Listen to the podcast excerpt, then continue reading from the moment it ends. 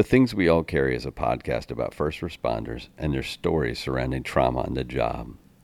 The intention of this podcast is to raise awareness and share meaningful conversation around a subject often viewed as taboo or simply ignored. Be aware this content may be graphic and it is real. It may not be suitable for children or adults triggered by this subject matter. Welcome to episode 56 of The Things We All Carry, and welcome to part two of my conversation with Bryan.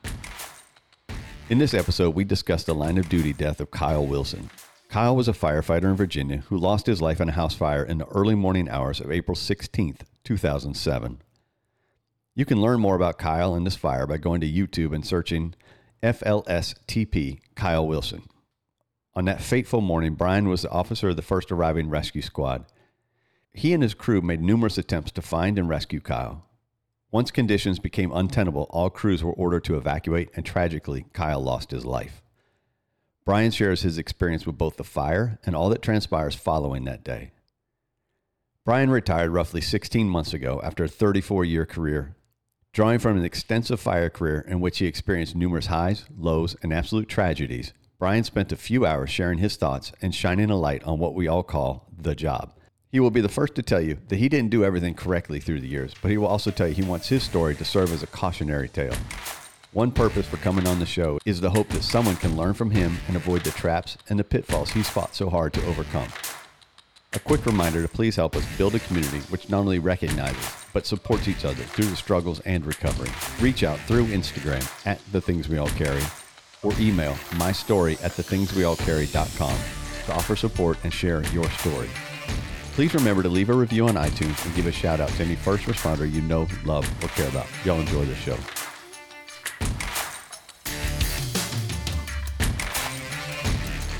now. I'm gonna be getting married. I'm gonna be getting the job that I want. And my fiance gets pregnant. I'm like, whoa.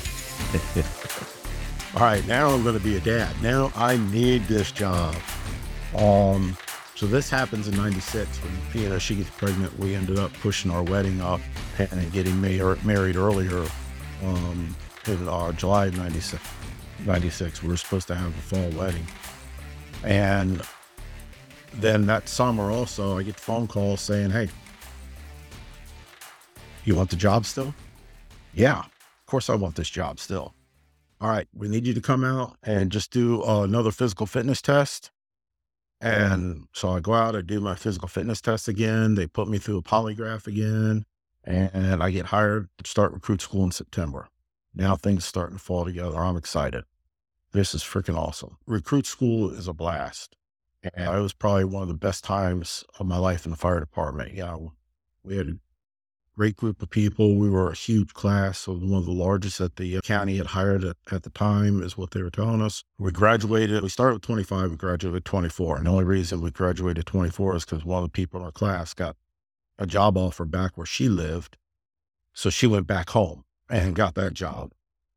But yeah, recruit school is great. Um, my son is born in December of that year, and I'm still in school, but they worked with me, gave me the day off from school to be with my wife and him being born and everything. And it just, things are going good. Things are great right now. Can't wait to graduate at the end of December and get out in the field. And my first assignment is on the east end of our county, which is where I volunteered at. I was actually shocked that I got an assignment on the east end of the county. I figured I was going out west, get me away from where I volunteered at. But I had went to a great firehouse. I had a fantastic crew there. Didn't make the greatest impression on them on graduation night, partially because of parents. My parents being at the uh, graduation. One of them started a fight or an argument or was causing some issue because of my son. We're not going to get into that, but because I was dealing with that. And then my crew wanted to come up and meet me. And I was stressed beyond belief because of what was happening with the family. And my wife's in tears crying. And I'm just like, oh my God. They want to come up and like, okay, I want to meet you guys too, but I got to deal with something. I'll be back. That didn't set very good. So my first couple of weeks in the firehouse weren't the greatest in the world just because they did not understand what was going on or what I was dealing with at the graduation. But things, it was, it was a a great firehouse to start off. At. I had a fantastic crew. And my, there was a captain there at the time. He ended up getting moved out. A lieutenant came in, and we had a little bit of changes here or there. I was there for two years, and it was great. I learned so much right, every day. We worked six o'clock in the morning until six at night. We went to 12 hour shifts, four days a week, and uh, just Monday through Friday. That was the six o'clock at night getting off put me uh, at home a little bit later, which is hard to deal with when you had an incident at home. But it was still, it wasn't bad. It was good because I was home on the weekends, home for the holidays. It really wasn't that bad. And yeah, I was living my dream now. I had a job as a fireman. What could be wrong? Learning everything that I can because I get turned over as an engine driver and we're running a lot of good calls. At that time, where we were, our firehouse was a good distance from all the others. So we had time. We got to an incident we were there by ourselves for a little bit. We had time to do things. So I learned a lot. It was really good. We had assistant chief in for lunch one day and just sitting around having the talks and telling us stuff and conversation was brought up about putting extra people in medic units. And of course, um, I have to bring up why are we putting an extra person for four or three or four people in the medic unit when we should put that person on the engine companies and have four person engine companies and four person truck companies. So that conversation went on a little bit more, and I wasn't obnoxious or rude about it because I know the lieutenant that we had, he would have shut it down if I had gotten out of place. And so we had to, what I thought was a really good conversation. Little did I know that this really ticked this guy off. And ended up, transfers come around. So I get transferred out of that station, and this individual is pretty adamant that I had to go. So the battalion chief gets out of the transfer meeting, calls the lieutenant up and says, Hey, I'm on my way to the firehouse. Bryan's been transferred. We need to have a talk. And the lieutenant comes out and forewarns me what's going on. I'm like, okay, this is weird. So he gets down there and the three of us go into the office together. We're sitting there having a talk and battalion chief flat out asked me, What did you do to piss him off? And I'm like, I don't know. I don't have a clue. And the only thing that came to my mind was a conversation that we had at that lunch about staffing. And I voiced my opinion about staffing that we should have pe- more people in engine and truck companies and what we should have on medic units. And, but anyway, to say, I get transferred to the fire academy. I get put in a logistics position. And that was, uh, I guess, the awakening of uh, what happens to you when you speak your mind. Because at the academy, it wasn't easy. The battalion chief at the academy was always watching and seeing what I was doing. I would get talked to by the captain or the lieutenant that I worked for all the time about something that I was doing. I got in trouble for having a picture of the IAFF, uh, IAFF logo on my desk. The battalion chief came in one day, one night, and got onto my computer and went through and searched the history and found out that I was on the International's website. I was on the International's website because myself and some of the instructors were doing research on firefighter fatalities that they were putting some things together for a RIT Mayday class to teach your recruits. And one of the instructors was looking for the latest updated how many firefighters have passed away in the line of duty to be able to use this in his class. And that's one of the resources that we used. But it was me going to it doing union work. That's how it got played. That's how it got played. And that's not what not what it was, but I now I'm starting to feel that I can't do anything right here everything that I do or everything that I, I'm being watched. I'm being, I got a battalion chief, and why in the world would a battalion chief come in and want to go through my computer and look at what I'm doing? And why would he care if you're doing that anyway? Exactly. But that, the academy, I was a really, that was a bad assignment, but it was a punishment. It was a punishment because I said the wrong thing to somebody or I voiced an opinion. And needless to say, that's going to happen again and again throughout my career because I don't hold back. And sometimes I said or say things that upset people, and that's just the way it is. But anyway, yeah. So the academy, I'm there for a few months. We, I get promoted to the next step up, get assigned to uh, another engine company. This time I'm on the west end of our county, I'm in a rural firehouse. We had tanker and stuff there. So now this is totally new to me. I'm used to being on the other end of the county where we run a lot of calls. We have fire hydrants. And now I'm at a slower firehouse and have to learn this rural water supply stuff. It's okay. I got promoted. And this is another aspect of the fire department, another aspect of our county. We got some good people in the firehouse, and my time there wasn't the greatest time there, only because of the leadership that we had in the firehouse, or it wasn't uh, our officer, it just wasn't really supportive of us, all of us as a crew. But we did our own thing. We went when he was off, we'd go to the fire academy because it was right there in our due and go do training and things like that. We would all get in trouble for going there to get training, believe it or not. But we would go and do things. And uh, thank goodness that assignment only lasted two years. But it was also to the point where I was getting, starting to get really frustrated. And we had a new battalion chief coming in. And once new battalion chief, and I already had a good relationship with the, this battalion chief. He knew me from when I was a volunteer because he was a captain at the firehouse on the east end of the county. So I already had a good relationship with him. And um, he came into the firehouse and his first day, I walked up to him and says, I hate to do this to you, chief, but I got two letters. One's a resignation and one's a transfer. I need to go. And a week later, I was transferred back to the assignment that I was at originally on the east end of the county, which I'm glad he accepted that letter and not the other letter. But it was even the uh, volunteer fire chief at that station, things were that bad that he even got involved in it. And I think he had a big, or he helped with getting me transferred out in a good way, in a bad way. I think it's just because of leadership. That's all. So back on the east end of the county, and I'm loving things are good. Calls are still going on. You run crappy calls, you just put it away. I've got a great assignment. The other senior guy that I'm working with, actually, he's more senior than I am, that I'm working with. He's a great fireman. I learn a lot from him. We have rookies coming into the station out of every class. So we're doing a lot of training all the time. And it's a good assignment. I get a new, or we have uh, one lieutenant move out, another lieutenant come in, and that lieutenant did a lot for me. He gave me a lot of responsibility, but was also setting me up on the path for the next step to become a lieutenant myself. He gave me a lot of responsibility to include even doing evaluations on the recruits that I was mentoring. I would do their six month evaluation and he would look them over and sit down and talk to me about it and teach me how these things work. And that was really good. And that, that meant a lot. It also set the stage that when I took the uh, lieutenant's test, I got promoted pretty quickly off of that.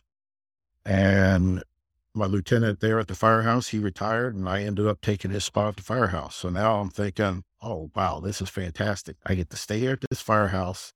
We were on a lot of calls. And now I'm the lieutenant here. And I got a great crew. This is awesome. This is great then a, another opportunity pops up, which at first it was really intimidating, but I took the R. I didn't really have a choice. It was happening anyway. So our battalion chief comes in and says, Hey, we're going to make me, you're going to the rescue company and we're moving a rescue lieutenant here to this station. We got to, whatever's happening over there, they had to do something. So they switched the two of us. So now I'm going, wait a minute, I'm a brand new lieutenant. I just took over an engine company and now I'm going to a rescue. And I'm going to the rescue that I used to volunteer on.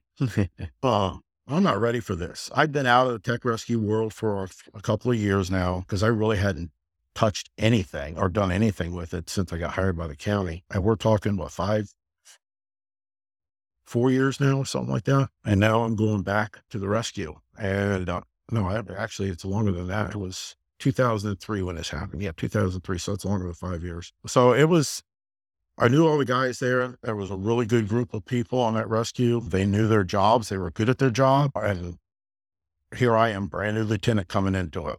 And their lieutenant is getting taken away from them. So that's another sticky thing. You know, how are you going to be accepted? And just nothing about this transfer set right with me, but I was going to take on the challenge and do it. And it ended up being one of the best assignments of my career. Really, I loved it. The guys, they took me under the under their wing. They taught me, brought me up to speed on everything. We were training every day on everything. And um, I learned a lot from them. And I also had that other lieutenant, the lieutenant who was there, I had him to fall back on. He was just down the road from us. I was able to call him up, ask him questions, talk to him, whatever I needed, he was there for me. So what started out to be, holy shit, what am I, where am I going? And this is not for me, ended up being a great assignment. I mean, it, everything worked out. Yeah. And this is one of those units at the time that was running a ton of calls. And if something needed to be done that nobody else could do in the county, you were called upon, right? We were. We had, we were the only rescue company in the county at that time. We had a, I'll say a huge first due. We were going out. Typically, we would out about five to six dudes. There were a couple times where we ended up on the far west end of the county. I run auto accidents out on Interstate 66 on the rescue, and that that's pretty good distance for work. That's roughly a 20 mile spread. Yeah. So yeah. I had been out, yeah, we ran a lot. And of course, I mean, we were also the way our dispatch was, the rescue company wasn't strong. Structure fires, we were added on. It was expected that we added on structure fires and we were given parameters of where, how far out we were allowed to go. I couldn't just pick any structure fire to go to.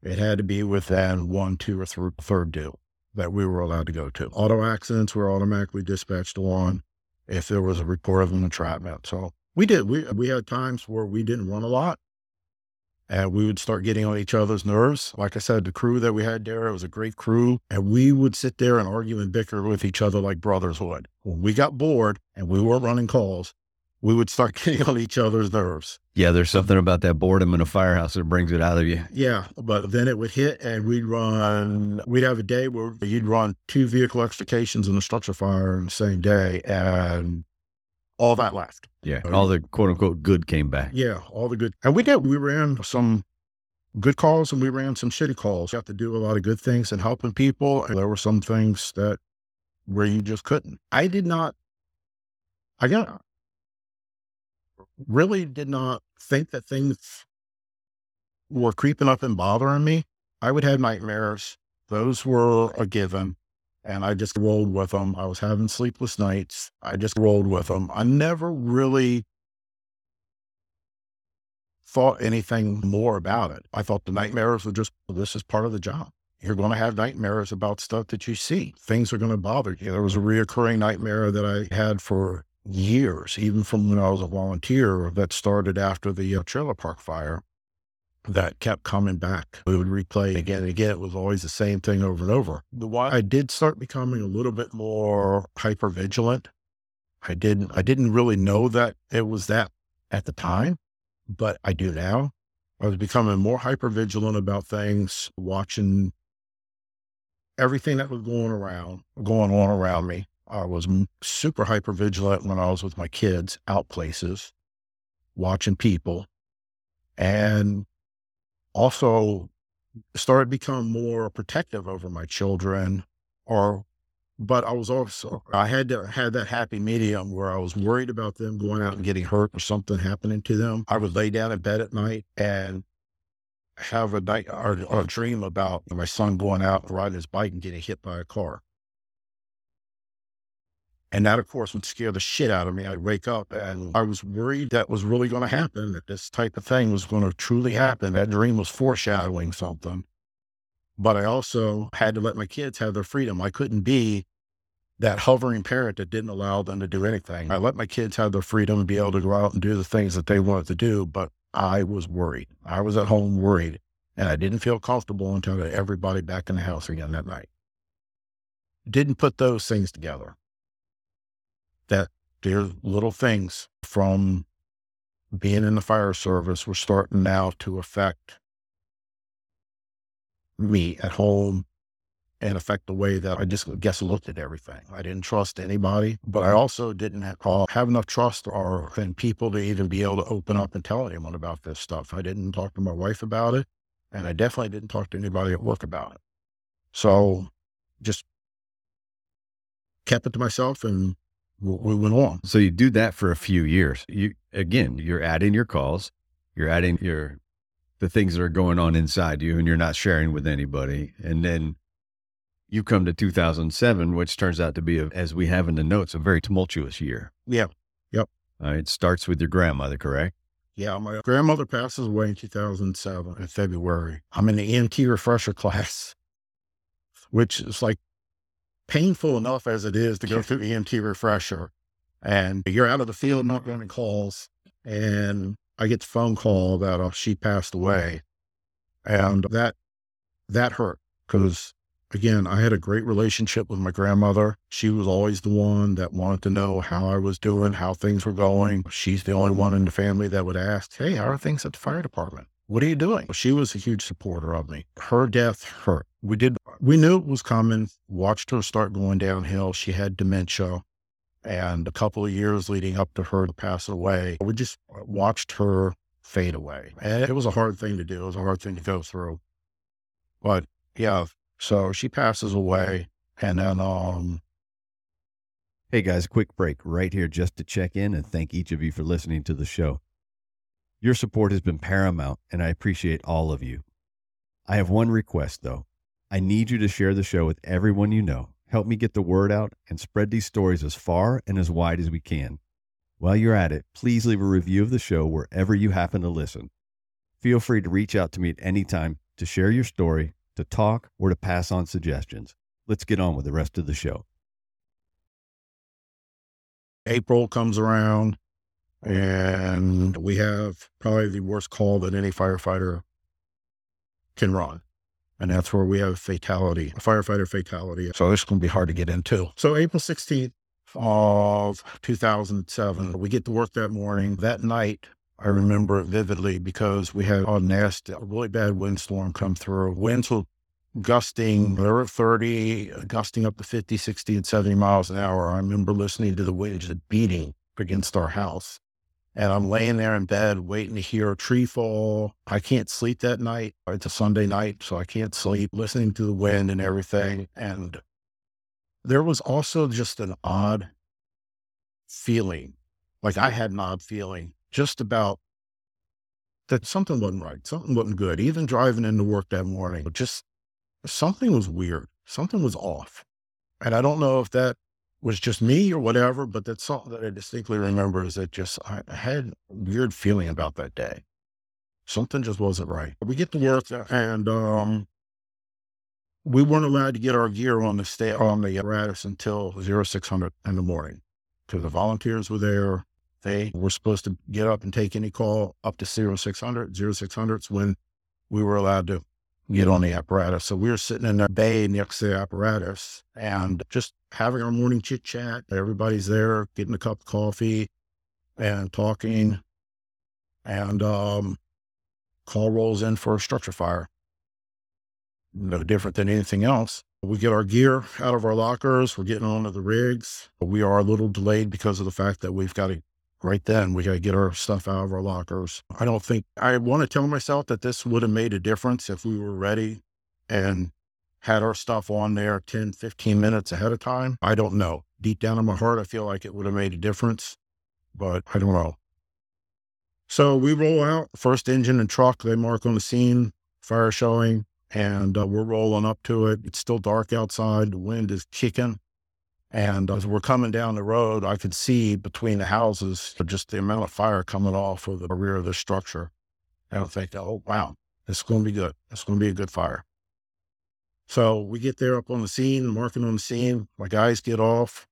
And in typical fashion, they get off, they got their stuff, run up. Uh, one firefighter yells back, I got your bar and the camera. Hurry the fuck up. And I'm just shaking. I laugh about it now, but I heard that all the time. Hurry the hurry up, hurry up. And I, this call was totally different because I remember instead of rushing up to the call, I walk down the street and I'm just taking in everything that's going on and I'm looking at this house and I'm seeing flames, the wind's kicking it and the flames shooting up off of the roof. Yeah, I swear like 20 foot in the air and drop passport off at the first new company or engine work, just like we're supposed to do. I get up to the front yard and all of a sudden the front yard is just covered, choking out in smoke. and embers coming off of the house because of the way the wind is blowing. Um, a firefighter walks up to me. The smoke is so bad, he walks right up into my face and says, Here's your bar, here's the thermal, set them down at my feet. I'm getting my face piece. So they're at the front door getting ready to go in. The truck crew has already gone in. They went up to the second floor to do the search. We're going to go do the search on the first floor. Hose lines at the door getting charged. And uh, I get up to the front door, and all of a sudden, the door slams shut, and we can't get it open. And we got two guys in the house, and flames, fire just starts coming out everywhere. And we're sitting there pushing on the door, pushing on the door. And finally, we get the door open, reach in, grab one of the guys off the stairs, bring him out. to lieutenant. And he's got him out on the step, and he's yelling, Kyle's still in there. Kyle's still in there. Shit. Where? They were right together. They got separated. So I called on a Mayday. And then right after I get done calling on Mayday, Kyle calls in his Mayday and we go into rescue mode. We got to get in there and get him. And his report is that he's in the stairwell. So we get the hose line, fire is, his house is gone now. What ended up happening? Fire got up into the attic, seal, I guess the wind and everything. Ceiling came down. They got separated up on the second floor. The lieutenant got blown down the stairwell and I'm not exactly sure what happened to Colin, but they got separated up there. So once we're able to get in, and start making the entry, we, are going up into the stairwell. We get up to the landing and we're trying to go any further, and the fire is just so intense that we can't. There's only so far that we can go. Evacuation is called, and we're not leaving. We don't have them yet. We delay it a little bit longer. What seemed like forever being in this house wasn't that long. 50,000 things are going through my mind. We just, but we're still, we're searching that stairwell. We even, he makes another call and a command comes back over saying, you know, firefighter in the stairwell. Things get a little confusing as far as a command perspective because our radios crap out on us. Command couldn't get in touch with me. I couldn't hear anything or even talk on my radio. I had gotten water in the microphone. I'm not even sure how that happened, to be honest with you. But um, Finally, one of the guys comes down the stairs and uh, says, We got to get out of here. The ceiling star, the roof's coming down. And then again, for the, another time, evacuation is ordered. So we end up evacuating the house. I'm everybody come out of the house, counting, making sure I've got all everybody out there. I know everybody's out. I look up the stairwell again. And there's just this I know I'm walking out without somebody. We didn't bring him out. So I walk out on the front step and I'm met by a battalion chief. Is everybody out of the house? No. And then I start all of a sudden freaking out because I don't see my guys. And I'm looking through all the smoke and everybody. I mean, there are firefighters everywhere. I mean, from what went to, went from being an engine, a truck, and a rescue company being there that now I've got the everybody in the world out front. And so I'm trying to pick my guys out. I find, I find them, take that deep sigh of relief that, okay, uh, everybody's accounted for. I got everybody that was in there with them. They end up going defensive on the fire. I tell the battalion chief, we need to get back in there. I have a feeling he's not on the stairwell, but he's not far away from it. He's like, all right, go get another cylinder, take a break. I'm going to get you back, or you guys are going back in. So that's what we do. We're sitting there, we're in the front yard, we're in front of the house, we're just waiting to go in. We're just waiting for them to say, go. And we're sitting there talking and making a plan of what we're going to do. I turn around and here comes, there were extra alarms coming in. The rescue company that was on the west end of the county, which had been formed about a year prior to this fire, they come walking up. And I look and there's just one of my good friends right there coming down the street. And there's a sigh of relief. And I look at him and I'm just like, ah, Calvary's here. Now we're going to get this done. And uh, we meet, we talk a little bit. And then all of a sudden, everybody from the first alarm gets ordered to go away from the building and go to another house, to go to a garage. Like, wait a minute we got a job we still have to do. We got somebody in this house. We need to go get him out. We're not finished. No, you guys need to leave. no, long story. We end up in all over in this garage. Kyle ended up getting found by companies that came in after he was. It didn't matter where he was. And it just, I'm in shock that we just went through this, that everything had played out. Because up to that time, we had never lost a firefighter in the line of duty like that in our county. So it's the first one. And besides the police officer that got shot, this never been on anything that just hurt so bad. It just, there were so many emotions. It's hard to even know where to start. This, the, it just, it was bad. It sucked. All of us are, our crew were keeping together. We ended up, all everyone on the first line gets whisked away to uh, another firehouse because of the investigation, because of the fatality. Now the fire marshal's office, they want to do their investigation. They want to try to make sure they're getting things right. So they take everybody away from the scene so that we can write down everything that we did. And it sucked that we had to go do this, but I understand why we had to do this. And then after we're done with that, the department, the right thing was done. We were all sent home. They had fill-in crews coming in, and we were given the rest of the day off.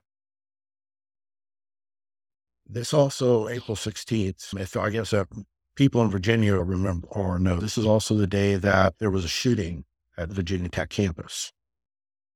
So the incident with Kyle happened, and evidently there was a lot of reporters and TV crews on the way to our incident when Virginia Tech happened, and everybody got moved or sent over to Virginia Tech, which I guess in a way is a good thing because we didn't have all those, all the reporters and all that stuff happening around the incident. It was just a shitty day in Virginia. Our union hall gets opened up. Anybody wants to go over there can go over there. It's a place to go, sit there back, talk to people. Problem is, we also have alcohol. So I definitely am having a hard time putting everything in perspective of oh, just of the day and have a few drinks. And now it's time to go home. So I'm driving home. And on my way home, all I hear on the radio is just everything coverage of Virginia Tech. And I'm getting angry now. And I'm thinking, we just had a firefighter lose his life. And all you fuckers could talk about is Virginia Tech. And I'm angry. That's all that there is on the radio to the point where I even punched the radio in my truck because I don't want to hear this anymore. And I'm having a hard time dealing with the fact that we lost somebody that we, I walked out of a house without a guy. We didn't rescue him. And as bad as Virginia Tech was, I'm angry now for some reason. And I'm angry that's on the radio. I get home, I'm with my family. They know what's happened. I called my wife from the incident that morning and told her. And yeah, I just, it's a quiet night, spend with my kids and everything. And I'm happy to be with them that week or the, I guess it's about a week yeah, it's about a week before we had the funeral services and everything. And uh, it was a hard week to go through. Everybody was hurting. And I remember we went to, or the next day happened to me on my day off because we only work four days a week. We were still on the 12 hour days. So I go to Kyle's firehouse and I hang out with those guys for a little bit. I just, I couldn't be at home. And those, they were all our friends. We were in calls together, but we also did stuff out, outside of work together. We were all friends. So went there and hung out with them for a little while.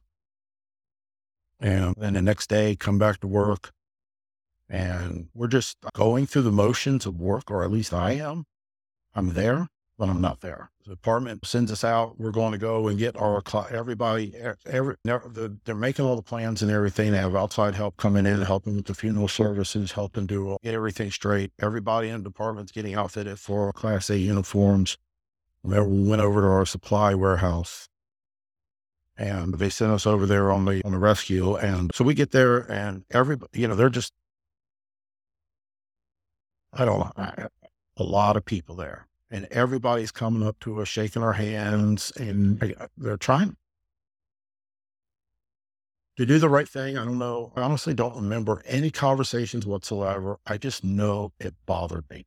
It bothered me that people were coming up to us, shaking our hands, and like being appreciative of what we, that we worked our asses off to try and go get a brother firefighter.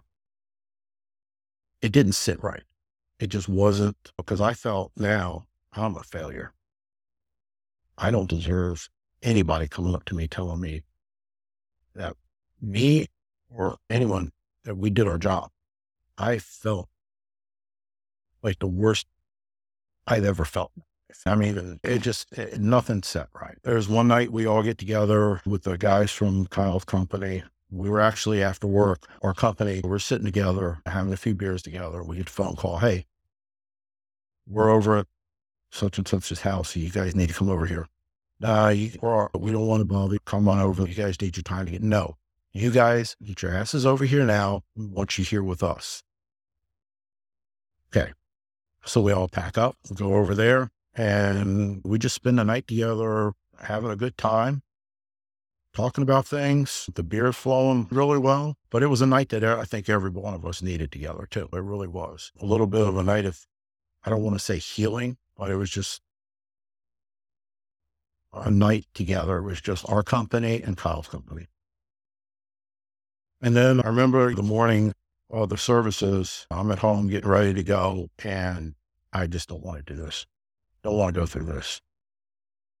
Wife and I, we get into the car, we start heading out there.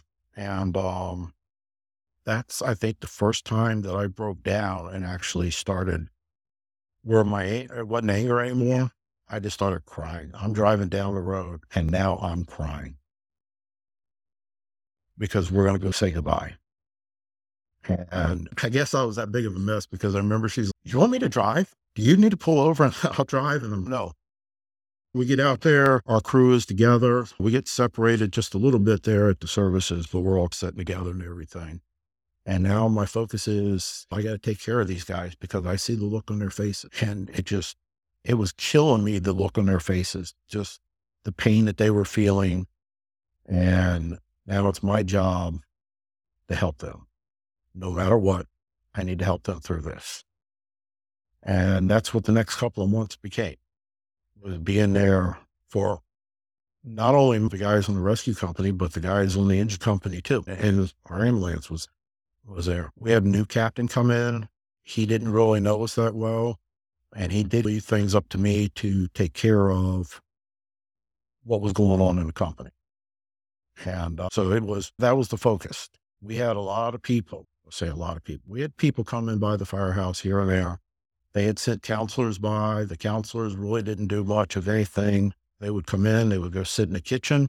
No one would go talk to them and they would leave. I don't know. They even knew what to say or what to do, but they were no help whatsoever. We had fire chiefs coming in. They were absolutely no help. Not once did I have a chief officer come up to me take us aside and go, what do you guys need? What do you need? What can we do? Instead, we had also our people coming in and going back to headquarters and reporting, Bryan's got these guys pissed off. They're sitting in dark rooms. They won't talk to us. They're angry. Bryan's the one doing this. How in the world that guy happened, I don't know. It is true that uh, a lot of the guys didn't want to talk to the chiefs because they came in and they just had nothing to say to him. Do you, you, don't want to hear some of the stuff that chief officers had to say, and everybody knows. Sometimes you get a chief officer coming in, and the things that they're tra- telling you, you just really don't care about. And we had some of that. We had a battalion chief come in and flat out look at us and tell us, "You guys need to forget about this and move on with your lives." And that that stuck to me. That pissed me off so much. How in the fuck do you come in here and tell a group of people that? Group of guys that No, don't tell us to forget about it, move on with our lives. How about, hey, what can I do to help you? That's what was needed. So your life went back to running calls. Um, every day coming in, talking. The one thing, and back on the hot wash thing, and I don't know if it hurt or if it would have helped, but we as a company, never did a hot wash. We never actually sat down and talked about this call. Even to this day, there have been like little conversations here and there, but we've never actually opened up and talked to each other about this call. I know everybody was hurting. I know some guy, some just didn't want to talk about it. They wanted the time to start dealing with things. But as time started going on and getting further and further away, and then you get back into life, you just the opportunity of sitting down and actually opening up and talking to each other passed us by.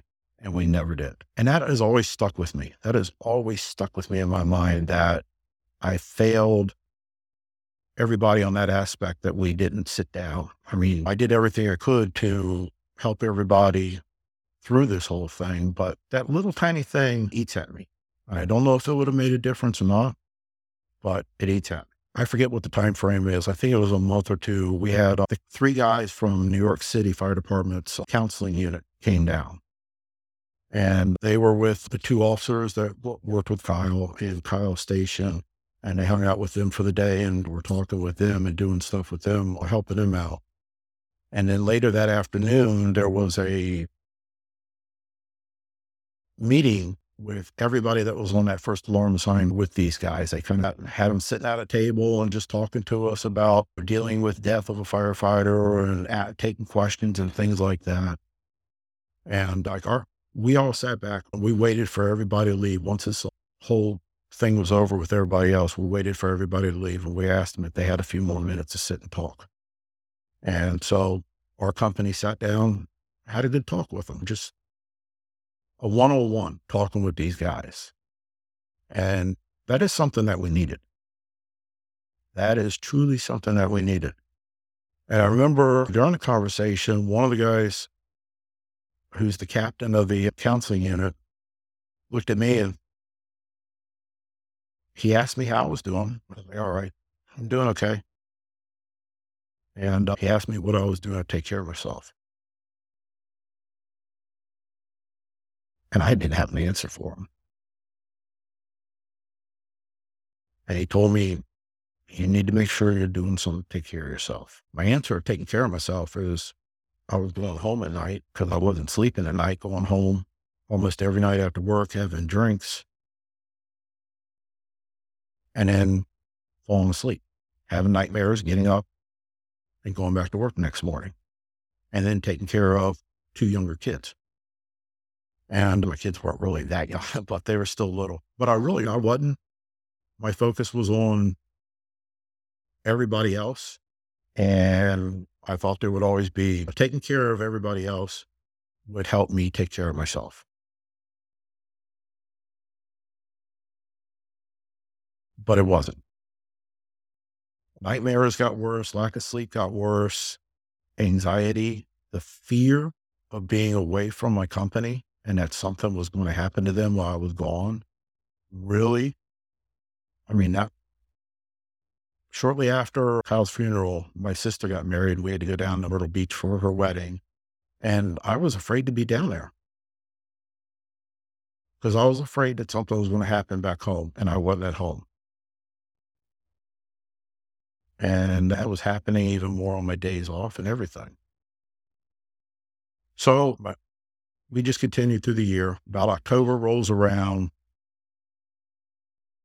I think it's October and November. And I find out that my grandmother's sister, my aunt, passes away from suicide. She is the one aunt that sticks out in the family. Always has the family reunions, the gatherings. We've always gone over to her house from when I was little. She lived up in Cambridge, Maryland. So going over there was a huge treat. Always blue crabs and it was wonderful. And she was, she was also the one who was always sending out birthday cards to me up until her death. Even as old as I was getting a birthday card from her every year. She sent my kids birthday cards with a little bit of money in it. She was just, she was a wonderful woman. And uh, her second husband had passed away and then my grandmother had passed away. She was going through some depression and ended up taking her life.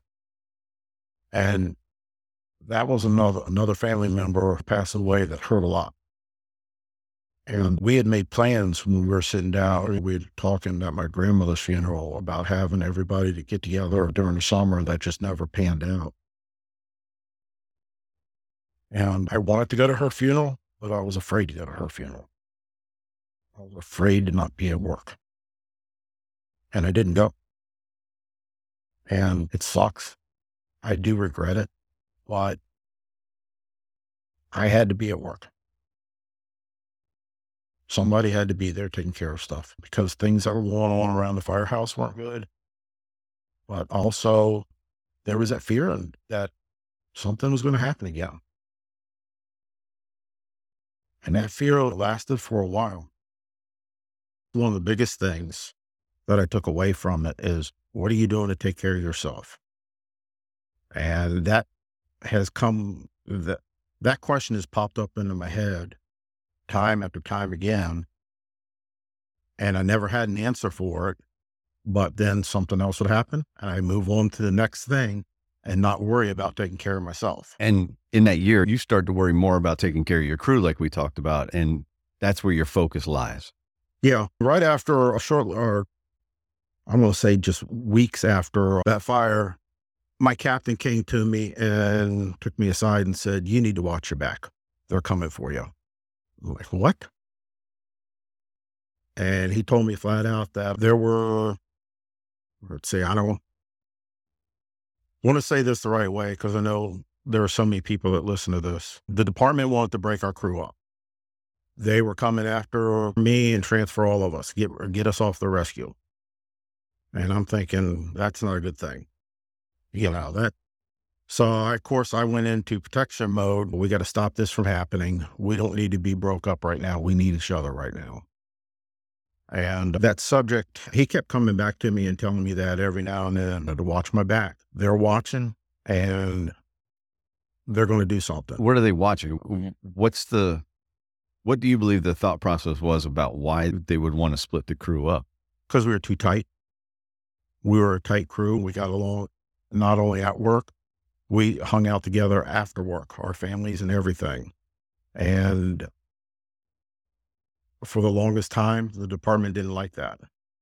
When you keep a crew together, they become strong. And then and they work good together and everything else. But if you keep moving them around, they don't become strong. Then they're not a threat to management. I didn't think of us as a threat to management or a threat to anybody, but the rescue is always, and I think this happens in a lot of departments from talking to people who ride on rescue companies. They always get the short end of the stick sometimes, or they're looked at as thinking of themselves as uh, being elite when they're just out there doing their job and doing what needs to be done. But I guess sometimes they just get the, the wrong impression about it. And with the people that were coming into the firehouse, the chiefs that were coming into the firehouse and looking around and watching and going back and reporting, oh, Bryan's doing this and Bryan's doing that. And Bryan's got these guys all angry and pissed off. And I, there was a wrong impression about what was going on because none of that was happening. And I knew there were some people out there that problems with us. They didn't like, just didn't like us when I confronted, I confronted a couple people and asked them flat out if we were being broken up or being looked at, and I was told no. And then, of course, the transfers come around. I forget June, July timeframe, something like that, and my senior guy gets moved.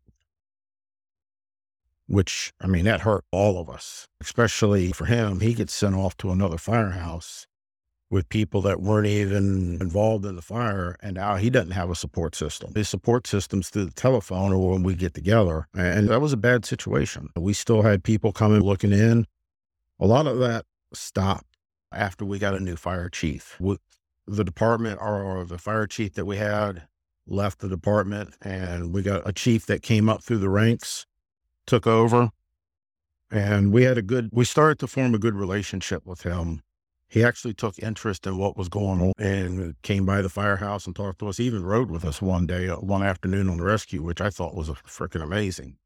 And we went out on an auto accident and it was just a simple stabilization to get the person out of the vehicle. But he was amazed while watching us work together and how there was very little conversation. Everybody knew what their job was. Everybody took care of what needed to be done. And he took me aside, and I remember this conversation. Mm-hmm. He was just really impressed with how everything flowed, but there was very little talking amongst us, and very little direction that I had to give. And that's the way it should be. And things got a little bit better after that. Things seemed to ease up. Do you ever find your self care? Do you ever take care of yourself during that year? Yes. One of the guys I work with had started talking with a counselor or a therapist, and he came to me and took me aside and said, Hey, I think you need to go talk to this person. And wow. So I did. I took his advice, went through and got her contact and made contact with, with this, with her and went and saw her a few times. And it did help, but it also didn't help. I really didn't have that connection. And the other thing too is after my last experience with talking to somebody, there was no trust there. I and this person didn't try pushing or drugs or anything like that at all. But there was that lack of trust there on, on my part where I did not tell everything that I needed to tell. And I think, you know, that also probably hampered anything at all getting done or getting resolved. But I did go, we did go down, sit down and talk, but we mostly talked about my experiences in that fire. And that's what it was mostly about. Nothing else that happened in the years prior to that. It was just about that year. What are some of the things that affect you? you know, obviously, Kyle's death affects you and affects everybody that was involved in it or in the department at the time. But what are some of the things that, how did it manifest in you, those effects? How did those manifest in you? What were you doing to deal with some of the, we'll call them demons? Really, not much anything. I guess just roll or just letting them play out like the nightmares or even just laying down in bed. As soon as I went up to bed, I lay there in the dark and images of the fire would pop into my head. And I would just toss and turn, but they wouldn't go anywhere. And I didn't know what to do with them or where to put them or how to even deal with them. And if I was lucky to fall asleep, because there was a lot of nights where I laid there awake all night long with just thoughts going through my head. It could start off the fire and it could roll with, okay, we got this to do tomorrow. We got this and training and just laying there with your mind just not shutting off. And if I did wake up or fall asleep, there could be a nightmare in there, something just out of the ordinary that didn't even happen, but it was a nightmare. And wake up in a cold sweat and probably stay up the rest of the night after. I didn't know what to do with them. I truly didn't. One of the things I do remember or did was seeing that therapist talking about is those aren't real. The images that you might see in, in your brain and everything when you first lay down, those are real. That you bringing or your mind bringing stuff back up again that really happened, but the nightmares aren't real. And you need to tell yourself that, that they're not real. But that didn't help. It didn't work. Nightmares have been something that had I've had for a year or, or, a long time, as far back as I can remember. And even just laying down and having the thoughts of something happening. I can remember when I was a kid, or not when I was a kid, but when my kids were little, just laying there in bed and my mind just wouldn't shut off. And I would start worrying about if something happened to my kids, like my son being out riding his bike and getting hit by a car or something like that. And those things pop into your head because you've dealt with them and it's not real. And you can't keep your kids just in the house and locked down under lock and key. They got to have their freedom and everything. But like little things like that would come into my head and they intensified after Marsh Overlook. They were always there, but they actually got worse after we had that fire. And I truly just didn't know what to do with them. So, yeah, it, when it came to helping myself and doing things for myself, I dealt, I would dive into my work. I would keep myself busy. So the fire department, which always had, was a very big part of my life, became an even bigger part of my life. Thanks for listening to another episode of The Things We All Carry. Head over to the website, thethingsweallcarry.com for show notes, resources, and to sign up for the newsletter. Until next week, take care of yourselves and remember to check in on each other.